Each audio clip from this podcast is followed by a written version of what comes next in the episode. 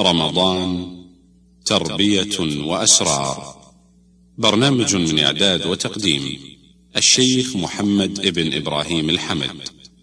الحمد لله والصلاة والسلام على رسول الله. أيها المستمعون الكرام سلام الله عليكم ورحمته وبركاته. أما بعد فإن للصيام آدابا كثيرة ومن تلك الآداب أن يقتصد الصائم في طعامه وشرابه وشرائه. والحديث في هذه الحلقة إن شاء الله سيدور حول هذا المعنى. فمما يلحظ على بعض الصائمين بل على أكثرهم أنهم يجعلون من شهر رمضان موسما سنويا للموائد الزاخرة بألوان الطعام. فتراهم يسرفون في ذلك أيما إسراف وتراهم يتهافتون إلى الأسواق لشراء ما لذ وطاب من الأطعمة التي لا عهد لهم بأكثرها في غير رمضان. والنتيجة من وراء ذلك إضاعة المال وإرهاق الأبدان في كثرة الطعام وثقل النفوس عن أداء العبادات وإهدار الأوقات الطويلة بالتسوق وإعداد الكميات الهائلة من الأطعمة التي يكون مصيرها في الغالب صناديق الزبل. إن هذا الاستعداد المتناهي الذي يستعده أكثر المسلمين لرمضان بالتفنن والاستكثار من المطاعم والمشارب مخالف لأمر الله مناف لحكمة الصوم مناقض لحفظ الصحة معاكس لقواعد الاقتصاد. ولو كان هؤلاء متأدبين بآداب الدين لاقتصروا على المعتاد المعروف من طعامهم وشرابهم وأنفقوا الزائد في طرق البر والإحسان التي تناسب رمضان من إطعام الفقراء واليتامى وإفطار الصوام المعوزين ونحو ذلك. والغالب أن يكون لكل غني مسرف من هذا النوع جار أو جيران من الفقراء والمساكين. وهم حق الناس ببر الجار الغني. وإن لم يكن لهؤلاء الأغنياء جيران من هذا النوع فليدفعوا بفضول أموالهم إلى جمعيات البر أو إلى من يحسن صرفها في وجوه الخير. ولو فعل الأغنياء المسرفون ذلك لأضافوا إلى قربة الصوم قربة ذات قيمة عظيمة عند الله. ألا وهي الإحسان إلى المعدمين وذات مزية في المجتمع لأنها تقرب القلوب في الشهر المبارك وتشعر الصائمين كلهم بأنهم في شهر إحسان ورحمة وأخوة.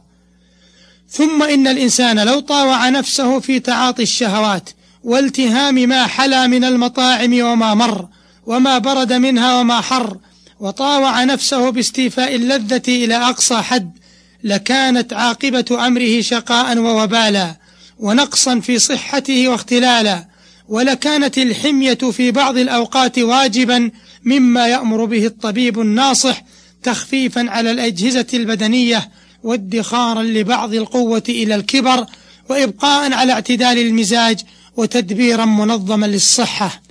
وإن ذلك لهو الحكمة البارزة في الصوم فكيف يقلب الأمر رأسا على عقب ويجعل من شهر رمضان ميدانا للتوسع في الأكل والشرب. قال الله عز وجل وكلوا واشربوا ولا تسرفوا قال بعض العلماء عن هذه الآية جمع الله بهذه الآية الطب كله وقال النبي صلى الله عليه وسلم ما ملأ ابن آدم وعاء شرا من بطن. بحسب ابن آدم لقيمات يقمن صلبه فإن كان لا محالة فثلث لطعامه وثلث لشرابه وثلث لنفسه. أخرجه أحمد والترمذي والحاكم وصححه الألباني. أيها المستمعون الكرام لا يخفى على عاقل ما للتوسع في المآكل والمشارب من عواقب وخيمة. على دين المرء ودنياه زيادة على ما مضى فهو مما يورث البلادة ويعوق عن التفكير الصحيح وهو مدعاة للكسل موجب لقسوة القلب وهو سبب لمرض البدن وتحريك نوازع الشر وتسلط الشيطان. قال شيخ الإسلام ابن تيمية رحمه الله وقد ثبت عن النبي صلى الله عليه وسلم أنه قال إن الشيطان يجري من ابن آدم مجرى الدم ولا ريب أن الدم يتولد من الطعام والشراب. ولهذا إذا أكل أو شرب اتسعت مجاري الشيطان. ولهذا قيل فضيقوا مجاريه فضيقوا مجاريه بالجوع. وإذا ضاقت انبعثت القلوب إلى فعل الخيرات التي تفتح بها أبواب الجنة وإلى ترك المنكرات التي تفتح بها أبواب النار. وصفدت الشياطين فضعفت قوتهم وعملهم بتصفيدهم فلم يستطيعوا أن يفعلوا في شهر رمضان ما كانوا يفعلونه في غيره. ولم يقل إنهم قتلوا ولا ماتوا بل قال صفدوا.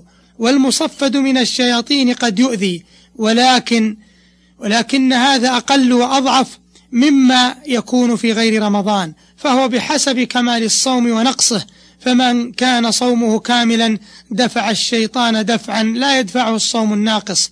فهذه المناسبة ظاهرة في منع الصائم من الأكل والشرب والحكم ثابت ثابت على وفقه. انتهى كلامه رحمه الله. قال لقمان عليه السلام لابنه يا بني إذا امتلأت المعدة نامت الفكرة وخرست الحكمة وقعدت الأعضاء عن العبادة. وقال عمر رضي الله عنه من كثر أكله لم يجد, يجد لذكر الله لذة. وقال علي رضي الله عنه إذا كنت بطنا فعد نفسك زمنا أي مريضا. وقال بعض الحكماء أقلل طعاما تحمد مناما. وقال بعض الشعراء وكم من لقمة منعت أخاها بلذة ساعة أكلات دهري وكم من طالب يسعى لأمر وفيه هلاكه لو كان يدري قال ابن القيم رحمه الله. وأما فضول الطعام فهو داع إلى أنواع كثيرة من الشر فإنه يحرك الجوارح إلى المعاصي ويثقلها عن الطاعات وحسبك بهذين شرا. فكم من معصية جلبها الشبع وفضول الكلام وكم من طاعة حال دونها فمن وقي شر بطنه فقد وقي شرا عظيما. والشيطان أعظم ما يتحكم من الإنسان إذا امتلأ بطنه من الطعام. إلى أن قال رحمه الله ولو لم يكن من الامتلاء من الطعام إلا أنه يدعو إلى الغفلة عن ذكر الله عز وجل. وإذا غفل القلب عن الذكر ساعة واحدة جثم عليه الشيطان ووعده ومناه وشهاه وهام به في كل واد. فإن النفس إذا شبعت تحركت وجالت وطافت على أبواب الشهوات وإذا جاعت سكنت وخشعت وذلت انتهى كلامه رحمه الله. بل إن الذين يتوسعون في المآكل لا يجدون لها لذة كما يجدها المقتصدون. قال شيخ الإسلام ابن تيمية رحمه الله فالذين يقتصدون في المآكل نعيمهم بها أكثر من المسرفين فيها. فإن أولئك إذا أدمنوها وألفوها لا يبقى لها عندهم كبير لذة. مع أنهم قد لا يصبرون عنها وتكثر أمراضهم بسببها. أيها المستمعون الكرام إذا كان الأمر كذلك فما أحرانا أن نجعل من شهرنا الكريم فرصة لتوطين نفوسنا على الاعتدال في المآكل والمشارب. فالنفوس طلعة لا ترضى بالقليل من اللذات.